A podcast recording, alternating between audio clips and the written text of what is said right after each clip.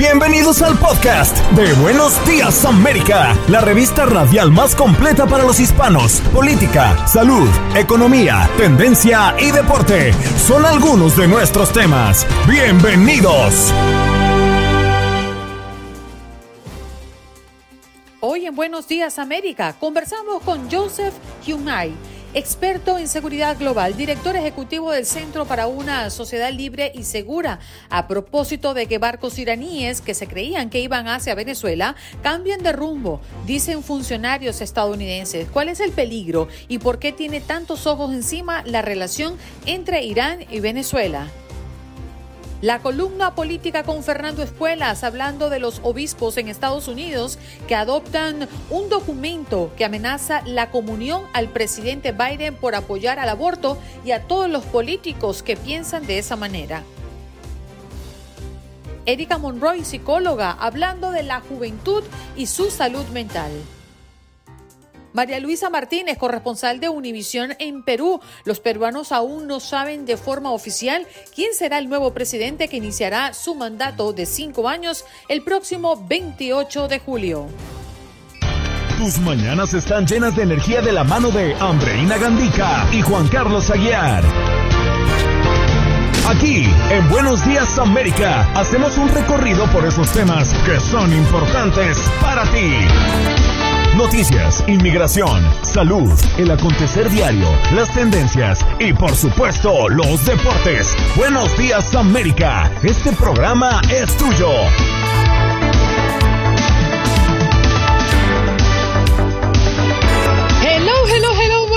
América de costa a costa, iniciando nuestra tercera hora de programa desde Los Ángeles hasta Miami en más de 25 emisoras en todo el territorio nacional. Qué gusto tenerlos acá y que usted sea parte de nuestra maravillosa audiencia. Este programa que va hasta las 10 de la mañana, hora del este, con un gran equipo que lo hace posible. Muy buenos días, parce. ¿Usted nos está escuchando? Andreina, muy buenos días. La tenía congelada, pero ya, como por arte de magia, se me descongeló. Y estaba tratando de entender si a mí me había pasado lo mismo. Pero aquí estamos, una vez más, hoy lunes 21 de junio del año 2021, transmitiendo desde Miami para todo Estados Unidos en su show matutino de TUDN Radio de la cadena Univision. Nos vamos por nuestro próximo invitado, ya lo tenemos en conexión, Joseph Irán, experto en seguridad global, director ejecutivo del Centro para una Sociedad Libre y Segura. Joseph, gracias por estar con nosotros, muy buenos días. Buenos días, gracias por la invitación, un gusto, un placer. Definitivamente ha sido un tema que Estados Unidos le ha puesto el ojo, ¿no?, durante las últimas semanas, y tiene que ver con los barcos iraníes que se creía que iba a Venezuela, cambian de rumbo y dicen funcionarios estadounidenses que se están dirigiendo a otro lugar, mejor dicho. ¿Cuál es el peligro, Joseph, que representan estos barcos y por qué los Estados Unidos tienen los ojos puestos en él? Bueno, el año pasado Irán ha mandado creo que más que 6 o 7 tanqueros de gasolina al régimen de Maduro en Venezuela, siendo que Venezuela tenía una escasez de gasolina a pesar de ser el primer productor de petróleo en el mundo. Entonces, eso ya preocupó a Estados Unidos, que están enviando tanqueros porque sabe que Irán tiene esto que se llama doble uso de su comercio por fines militares. Pero ahora, hace unas semanas, Estados Unidos está preocupado porque ya no son buques petroleros, ya no son tanqueros, sino buques de guerra con armamento, con misiles y con estas lanchas rápidas que van y provocan a otros navales en el Caribe, o en este caso lo hacen en el estrecho de Hormuz. La preocupación es que Irán va a traer ese tipo de capacidad que tienen para provocar a Estados Unidos, Inglaterra y otros países del occidente en el Medio Oriente a el Caribe y América Latina. Entonces, eso fue la preocupación mayor por los buques.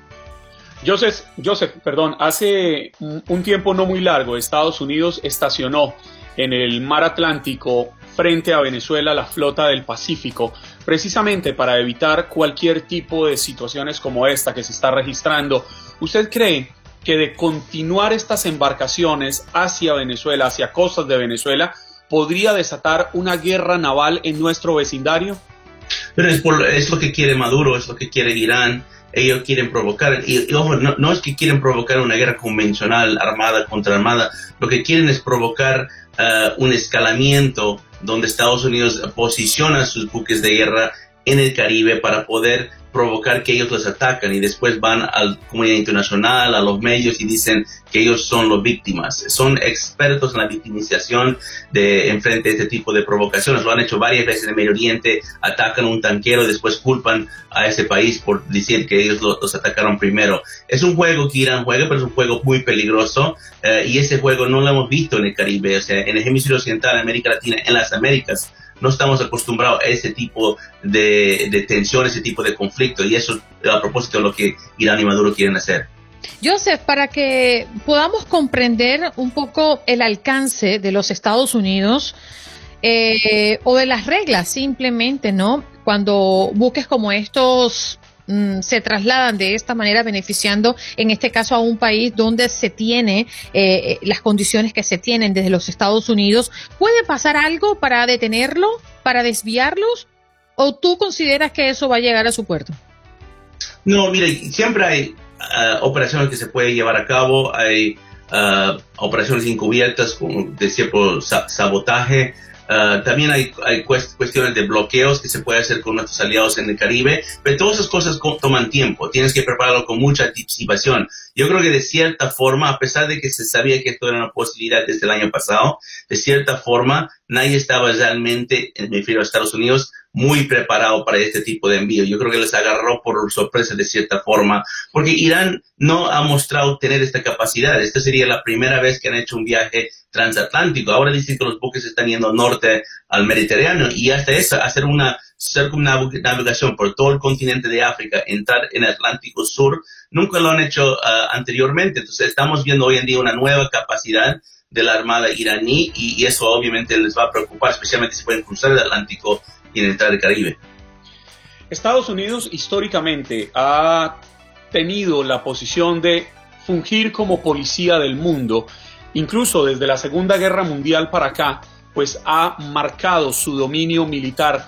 ¿Usted cree que esto es sano para la democracia estadounidense, pero especialmente para la economía, que finalmente termina resintiendo el que tanto dinero se envíe para la seguridad mundial, descuidando quizás intereses locales?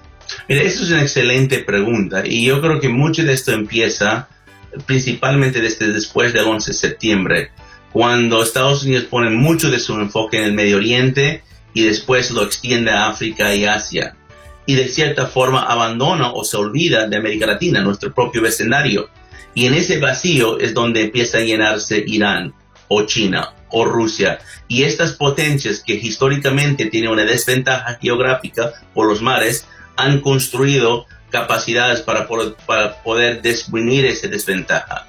Entonces yo creo que Estados Unidos tiene que reorientar su política exterior y priorizar América Latina, porque es nuestro vecindario, donde vivimos, donde viajamos, donde mayormente tenemos negocio, y es una región que está en mucho peligro, no solo por el régimen de Maduro, pero por el efecto económico del COVID y todas las diferentes cosas que están pasando en la región. La migración es solo una componente, efecto que estamos viendo de eso. Entonces, ese vacío llenado por los principales adversarios de Estados Unidos merece más atención. Joseph, se hablaba de que estos barcos estaban cargados de armas. ¿Eso puede confirmarse o todavía eso no se puede confirmar?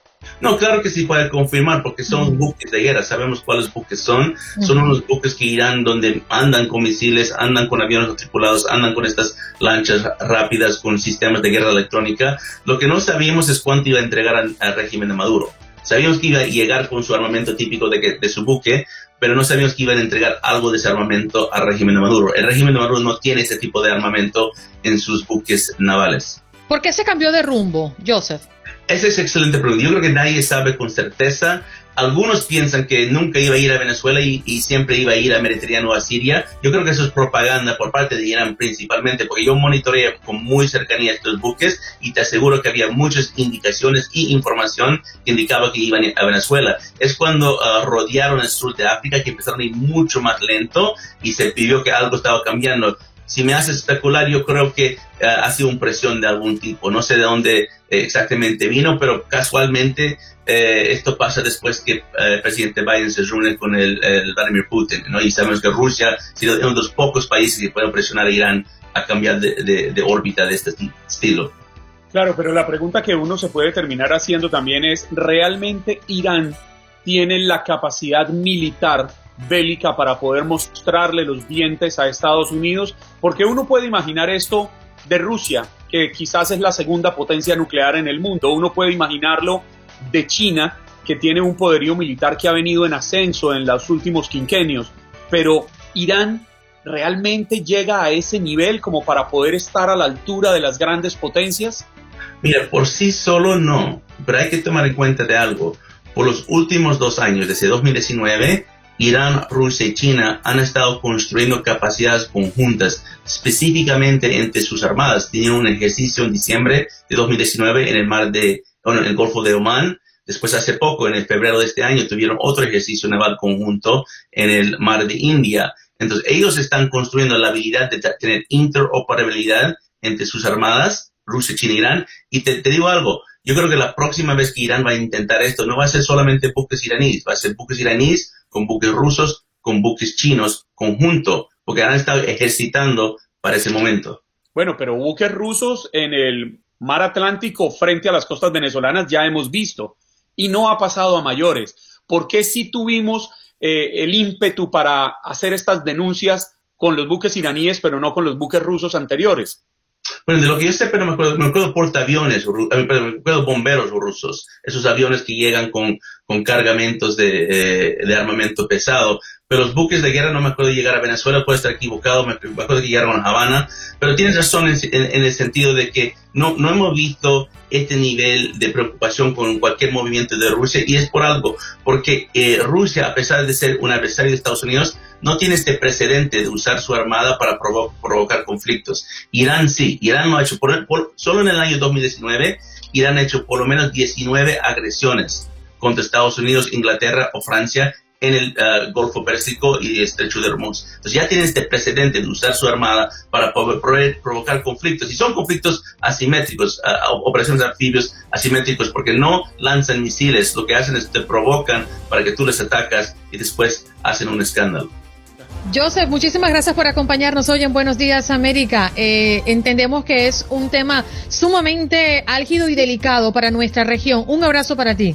Igualmente, un gran abrazo. Un abrazo. Allí escuchábamos hoy a Joseph Humay, experto en seguridad global, director ejecutivo del Centro para una Sociedad Libre y Segura. En Buenos Días América se habla de política. Fernando Espuelas ya está con nosotros en su columna política. ¿Cómo estás, Fernando? Aquí estamos de fiesta, de Happy Birthday.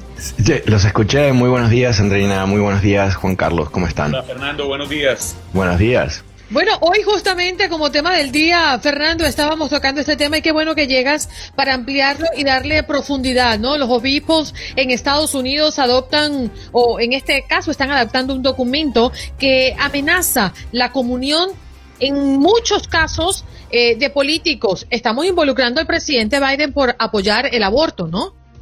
Sí, o sea, es otra movida más por parte de los obispos para destruir la iglesia, obviamente, ¿no? O sea, después de lo que ha sido el interminable escándalo del abuso infantil de ya varias décadas, ahora están tratando de crear una especie de pureza por encima de, bueno, lo razonable en este país, ¿verdad? Que es un país laico y que cada uno tiene el derecho a pensar lo que piensa.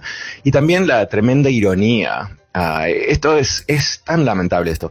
La ironía de tener un presidente que es altamente religioso, que va a la iglesia, que debería ser un tremendo ejemplo para otros católicos, tratar de perseguirlo por un tema netamente político. Porque recordemos lo siguiente, la doctrina de vida de la iglesia no es solamente el aborto, es por ejemplo la prohibición de la pena de muerte. los obispos van a parar de darle comunión a los políticos que están a favor de la pena de muerte, los políticos conservadores, republicanos en el sur del país en particular. Por supuesto que no. Van a bloquearle a algún político católico que está en contra de ayudar a niños de pocos recursos, o sea, ayudar a los pobres. No. Entonces, una vez más, yo creo que lo que estamos viendo aquí es la lucha interna de la Iglesia entre los liberales y los conservadores, algo que obviamente es tremendamente preocupante, yo creo, porque no tiene nada que ver con Dios, con la religión, con nada. Es simplemente, honestamente, una banda de hombres con mucho poder y mucho dinero peleando entre ellos mismos. Y al mismo tiempo, yo creo que es fascinante lo que ha pasado en Estados Unidos, tanto por las acciones de la Iglesia Católica como iglesias evangélicas. La generación estadounidense menor de 30 años de edad es la menos religiosa en la historia.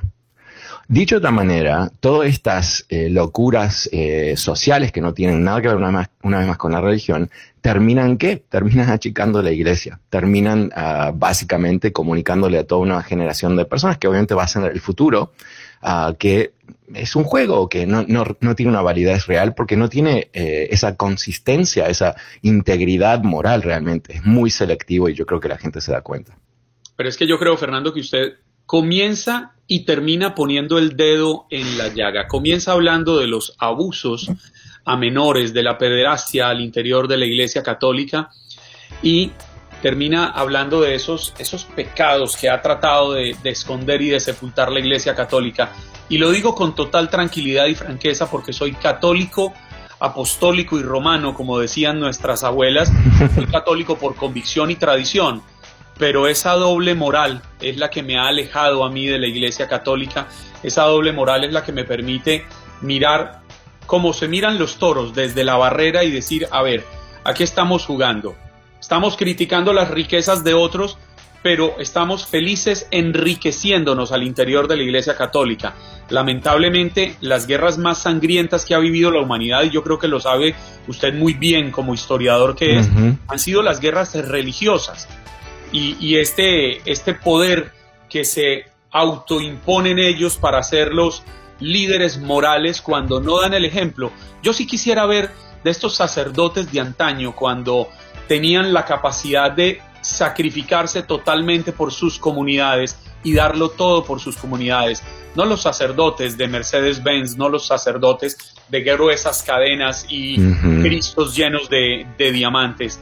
Esto de hacer política desde los púlpitos me parece totalmente nefasto. Nefasto para la democracia y nefasto para los intereses de la fe, no los intereses económicos de la propia iglesia. 100% de acuerdo contigo, honestamente es deplorable. Yo creo que cuando hay una aristocracia, ¿no? Que efectivamente los obispos son una aristocracia, que es autogobernante, que vive dentro de su burbuja, que están rodeados de otras personas que creen que ellos son iluminados por Dios y todo el resto, es casi imposible percibir qué ridículo aparece desde afuera, ¿no? Y es imponente para mí, yo creo que a estas alturas, en particular con el Papa Francisco, que desde el Vaticano señalizaron a los obispos estadounidenses que no tomen este camino, porque lo único que va a lograr es dividir la gente, ¿no? Igual lo hacen. Ignoran al Papa encima, o sea que por eso a mí me fascina todo este tipo de cosas. Yo creo que aquí lo que ellos no se han dado cuenta es que han perdido ese liderazgo moral, no lo han recuperado en los últimos 10 años y que cada acción que ellos piensan que si agarran las riendas aún más, con más duramente, ¿no? Con más firmeza, que eso va a de alguna manera lograr que la iglesia mejore. O sea, es ridículo. Y a mí, yo también crecí dentro de la tradición católica, pero yo ya no me considero católico, no por un tema o sea, no tengo ningún tipo de resentimiento ni nada por el estilo, pero al mismo tiempo yo creo que es absurdo lo que han hecho. Y siguen haciéndolo, y que no hay, al fin y al cabo, con la excepción del Papa, que yo lo quiero mucho y me parece que es un líder fantástico, pero no es un emperador, no puede simplemente firmar un decreto y hacer las cosas, ¿no? Hay toda una maquinaria que conocemos muy bien, pero al fin y al cabo, ¿qué es lo que pasa? yo creo que la gente termina decepcionada, termina dividida, confundida. Yo tuve una conversación, perdón, me estoy extendiendo un poco, me apasiona este tema. No, Fernando, increíble lo que dices. Adelante. Ok, gracias. Cállenme en cualquier momento con toda confianza porque yo pierdo la noción de las cosas. No, este fin de semana conocí una persona, un señor que... Una charla fascinante donde al fin y al cabo tiene 52 años, descubre que él es bisexual o homosexual casado toda su vida y confundido y dolorido. Y yo le digo, pero tú no te dabas cuenta, 52 años, no te dabas cuenta. Y me dijo, no, el tema es que cada vez que me surgía el pensamiento, yo lo hundía dentro de mi cuerpo. Y bueno, eso me dio un agujero negro en mi corazón, pero lo pude hacer. O sea, toda una psicosis, ¿no? Súper católico y todo el resto. Y uno dice, ¿cómo se benefició el mundo con ese tipo de represión, ¿no? Porque inclusive no es que lo estaban reprimiendo desde afuera, sino que el esquema funcionaba muy bien porque él mismo se estaba reprimiendo.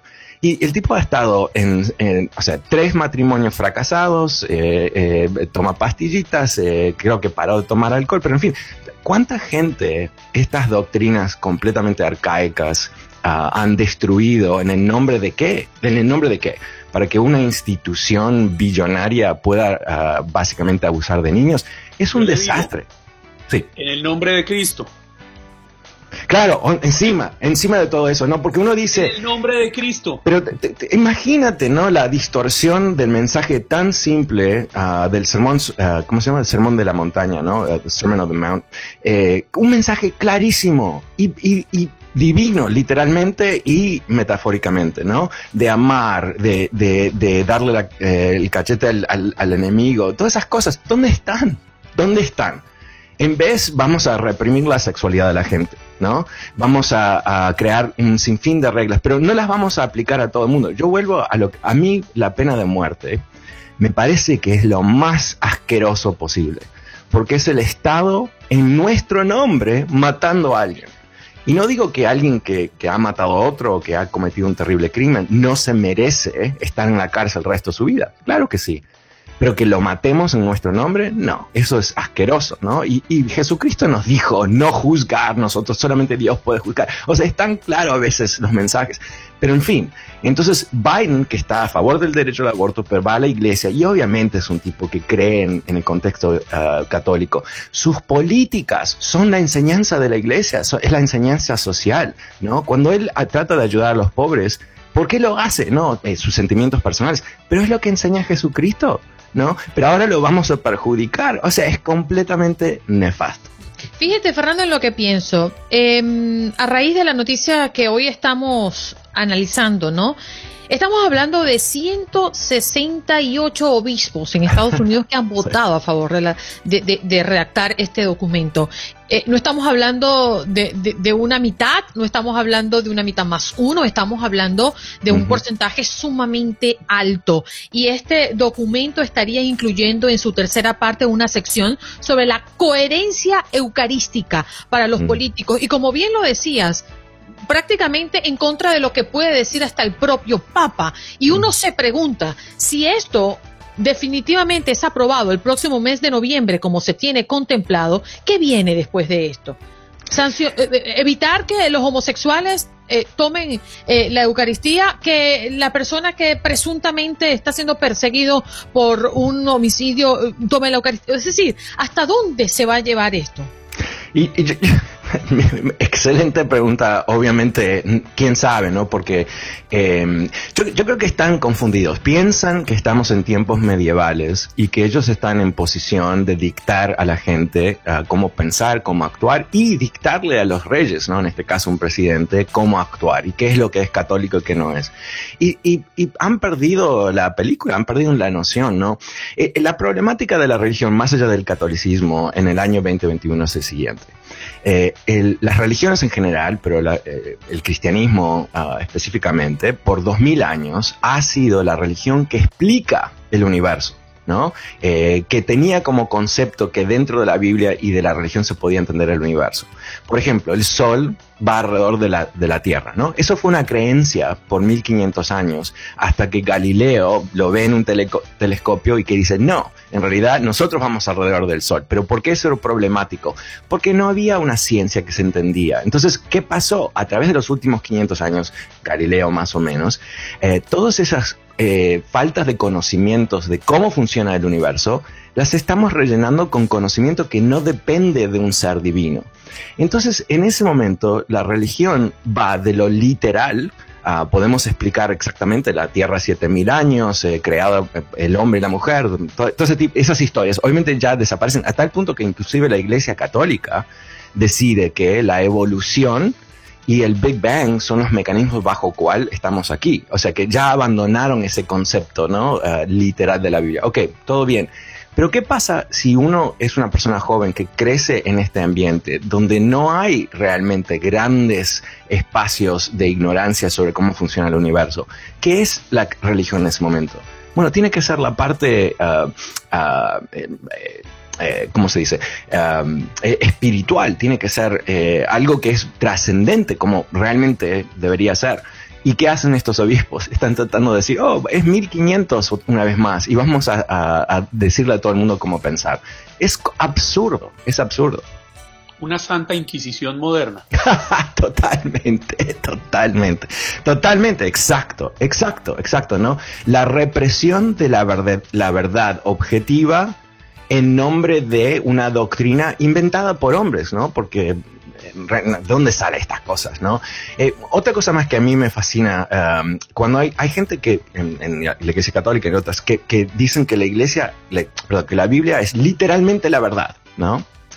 El tema con eso es que la Biblia que tenemos hoy es un documento consenso de varios versiones de la Biblia traducidas a través de varios idiomas. La idea de que el texto de hoy es el texto de hace 2000 años atrás, es una fantasía total. Entonces, ¿qué es lo que tenemos? Tenemos aquí el conjunto de los pensamientos de generaciones de hombres, no mujeres, porque las mujeres fueron reprimidas hasta hace poco tiempo, ¿no? Y en algunos casos siguen siendo reprimidas. Entonces, ¿Qué es esto? Y cuando ellos abandonan la trascendencia de la religión y se enfocan sobre los temas políticos, yo creo que es absurdo en estas instancias. Fernando, el tiempo se nos acabó, pero ha sido un gran tema el del día de hoy. De verdad te felicito por traerlo a la mesa y por permitirnos entender, ¿no?, desde tu punto de vista, qué significa esto que hoy estamos discutiendo gracias a una votación masiva de los obispos en Estados Unidos. Un abrazo para ti. Muchas gracias a ustedes. Gracias, Andreina. Gracias, Juan Carlos. ¿Se quedan en los comerciales? Sí, claro, como ustedes quieran, por supuesto. Por favor. Gracias. Fernando Espuelas, con su Fernunda Política. Eso es un buen nombre. Ya regresamos. De inmediato nos vamos con nuestra próxima invitada. Qué placer y qué gusto recibir a Erika Monroy, quien es psicóloga y hoy está con nosotros en Buenos Días América. ¿Cómo estás, Erika? Muy linda, como siempre. Ay, gracias. Y ustedes también, siempre un gustazo estar compartiendo con ustedes y sus radioescuchas. Es un placer. Muchas gracias por la invitación. ¿Cómo han estado? Muy bien, hoy queremos hablar de la juventud y su salud mental a propósito del encierro, a propósito de las reglas que se han tenido que imponer desde la casa, a propósito de que muchos de ellos no han podido celebrar su graduación en high school, por ejemplo, que es una de las graduaciones más emblemáticas y esperadas por los muchachos en este país. En fin, ¿cómo trabajar la salud mental de nuestros muchachos? Sí, es muy importante y no sumaste la falta de ejercicio, los trastornos del sueño, trastornos alimenticios, problemas de comunicación en casa al estar con tanta convivencia. Y es que es un cóctel de varias cosas, no solo por el COVID, sino también por el estilo de vida que tenemos y que creamos en el día a día, ¿no? La salud mental, déjenme la defino primero para luego de ahí empezar a ver algunas ideas para poder balancearnos. La salud mental significa el sentirte en balance, el tener una calidad de vida en donde tus preocupaciones las puedas solucionar mentalmente y que no te den estos niveles desde un estrés hasta una ansiedad o depresión, pasando por trastornos de alimenticios o a lo mejor el consumo de drogas o alguna otra cosa externa que necesites para poder tener este balance, para sentirte mejor, ¿no? Entonces, sí, sin duda estamos ante un nivel, lo hemos hablado aquí con anterioridad, Estamos ante una crisis en salud mental en general, pero sobre todo la población de adolescentes, la llamada generación Z, que son los chicos que nacen de 1995 al 2015, o sea, nuestros adolescentes y preadolescentes, por lo mismo que tienen toda la parte hormonal y todos estos cambios que ha habido a nivel de identidad sexual, el de tener que decidir qué van a estudiar, el sistema académico donde tienen una sobreinformación, son una de las nichos o de las poblaciones mucho más afectadas. Estamos hablando de un aumento hasta del 300% en todo lo que son problemas de ansiedad y depresión, que entra dentro de lo que es la salud mental. ¿Cómo fue que llamó a la generación, Erika, a la generación Z? Generación Z, sí. ¿Sabe que me preocupa que ya se nos acaba el abecedario y cómo vamos a seguir llamando las generaciones de aquí en adelante? Empezamos el abecedario. Esta generación también la han llamado la generación de cristal, porque dicen que son muy frágiles, que se rompen con nada. Y yo me termino preguntando, ¿o realmente son muy frágiles, realmente estamos en un momento de crisis, las cosas se han agudizado, se han agravado, o es que hemos descubierto quizás más enfermedades que antes no teníamos pleno conocimiento de ellas, lo que nos permite decir, esta persona está enferma, esta persona está enferma, esta persona está deprimida, esta persona tiene esto, esto y esto? Y quizás antes todo lo aglutinábamos en un solo grupo y decíamos, está mal, y con un grito lo arreglaban.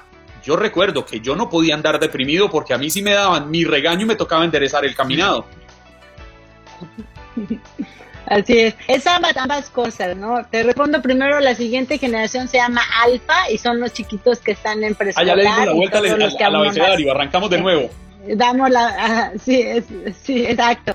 Es una combinación de ambas, respondiendo a tu segunda pregunta, es una combinación. Sin duda, todos los trastornos psiquiátricos se han ido cada vez evolucionando más. Hay una revisión que se llama el DSM-6, que es un libro donde vienen todos los trastornos psiquiátricos, donde podemos hacer un diagnóstico, y hay nuevos trastornos como lo que es la adicción a los electrónicos o los videojuegos, cosa que antes no existía, ¿no? También toda la parte de trastornos alimenticios, bueno, han estado mucho más desarrollados, y también es el que es más compleja la sociedad, ¿no? Hay habilidades que no se estudian y no se desarrollan en la escuela, que se llaman habilidades socioemocionales, que entran dentro de lo que es la sombrilla de la inteligencia emocional, que es esta forma de darte cuenta, o sea, vienen desde cómo autorregularme cuando tengo estas situaciones de crisis y de estrés, y viene mucho lo que es la parte de meditación, mindfulness, el estado del aquí y el ahora, que ayuda mucho al sistema desde la parte del cerebro a percatarte qué es lo que necesitas para poder tomar la mejor solución y la mejor desarrollar el mejor de conflicto, la mejor alternativa de solución. Esto no nos lo enseñan en la escuela y aparte tenemos una sobreinformación. Antes no había mucho de dónde escoger. No había electrodomésticos, no teníamos al mundo entero ahí. Ahorita damos clic en el Google. Yo me acuerdo en mi época iba a la enciclopedia, ¿no? Me tardaba horas, el tiempo de espera también. Para encontrar una palabra, nosotros me tardaba horas y ahora nada más voy Wikipedia y me sale la definición. Entonces son cosas, es ambas cosas. El desarrollo de la evolución que hemos tenido es muy diferente a nuestra época. Esto también dice que con el chanclazo no, hay que darle todas las habilidades socioemocionales. Fíjese, Ramón Mejía, uno de nuestros oyentes, dice: doctora, tengo un hijo de 21 años, el cual presenta un cuadro de muchos miedos y cualquier mínima situación le da mucha ansiedad. ¿Cómo lo ayudo?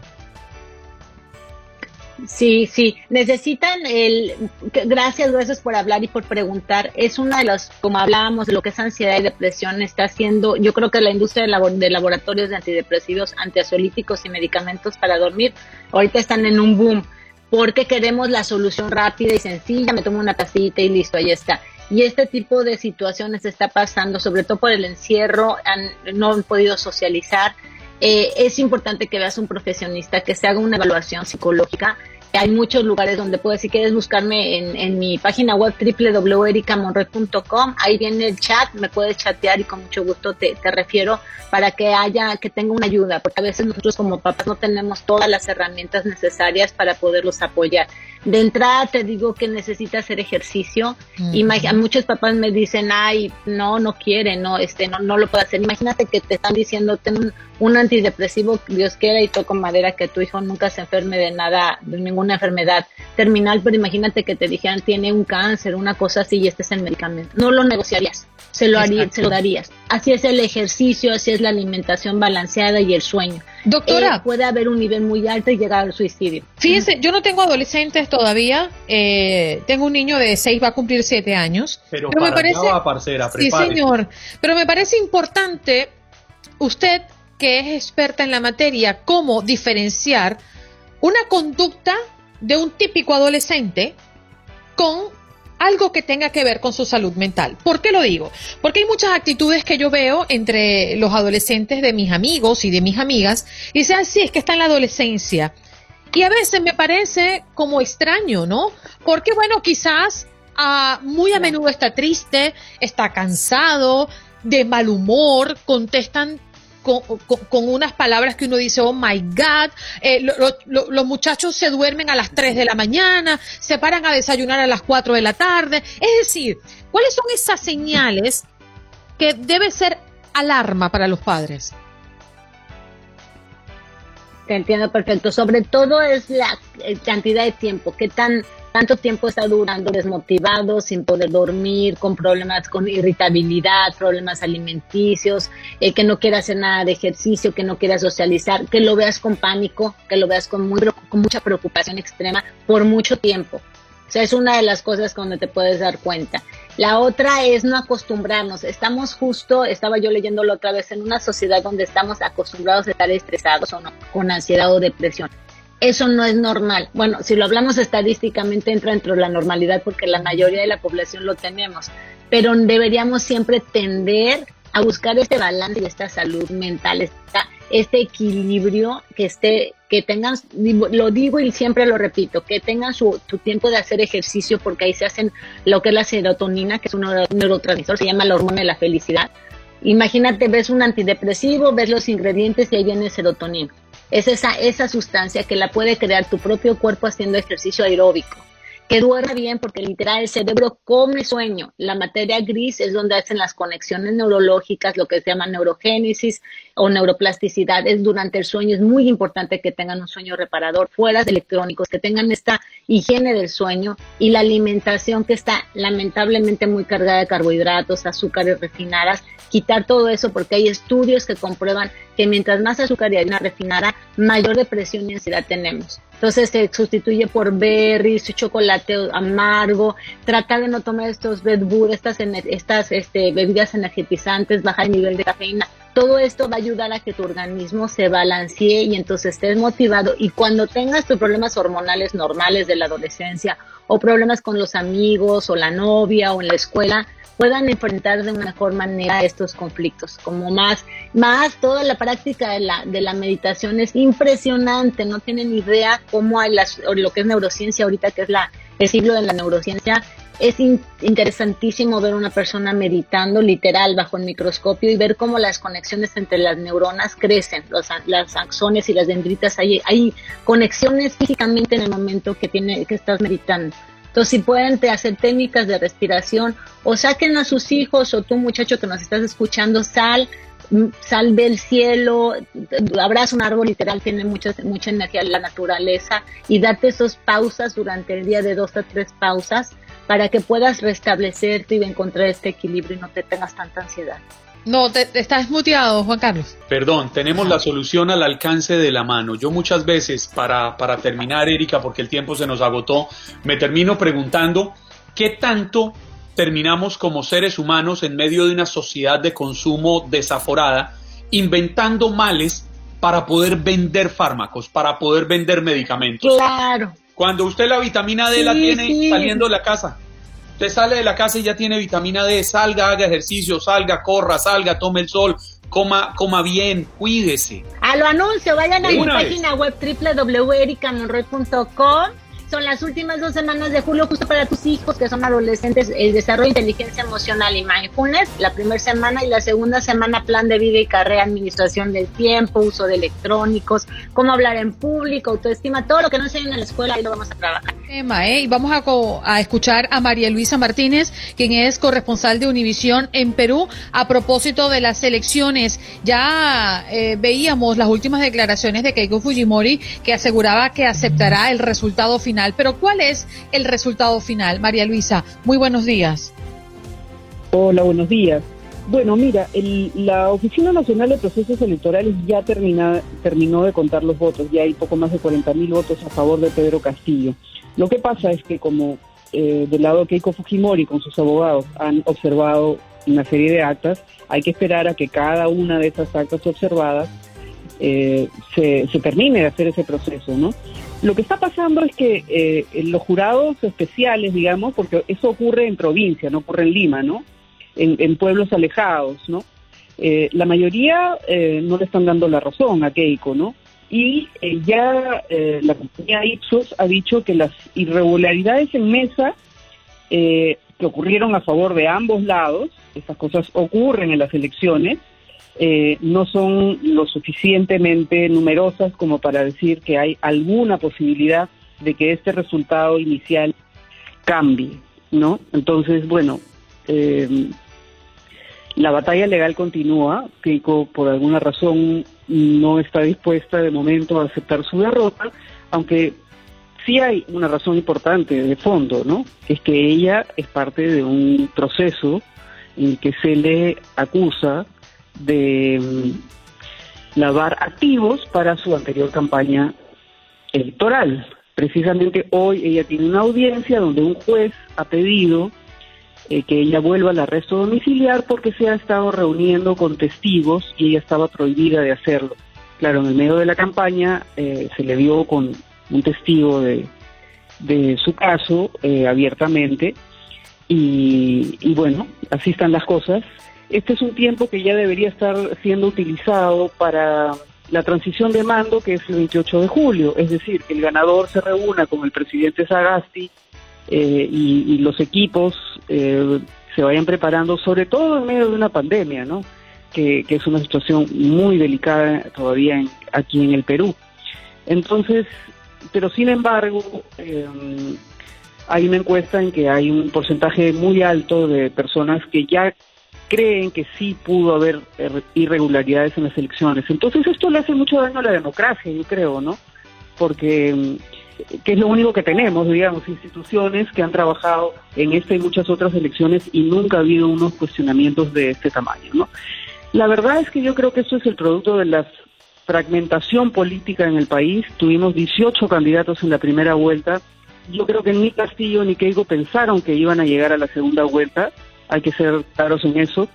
Y bueno, hay un escenario complicado en el que este señor Castillo, que es un hombre del campo, es un profesor humilde, que no se expresa muy bien y que ha estado acompañado de un partido que se ha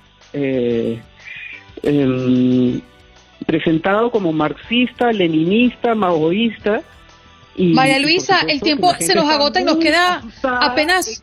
De que eso pueda María Luisa, pasar, ¿no? Nos queda apenas un minuto, ¿me puedes escuchar? ¿Cuándo podría darse la decisión del jurado? ¿Cuánto podríamos estar esperando?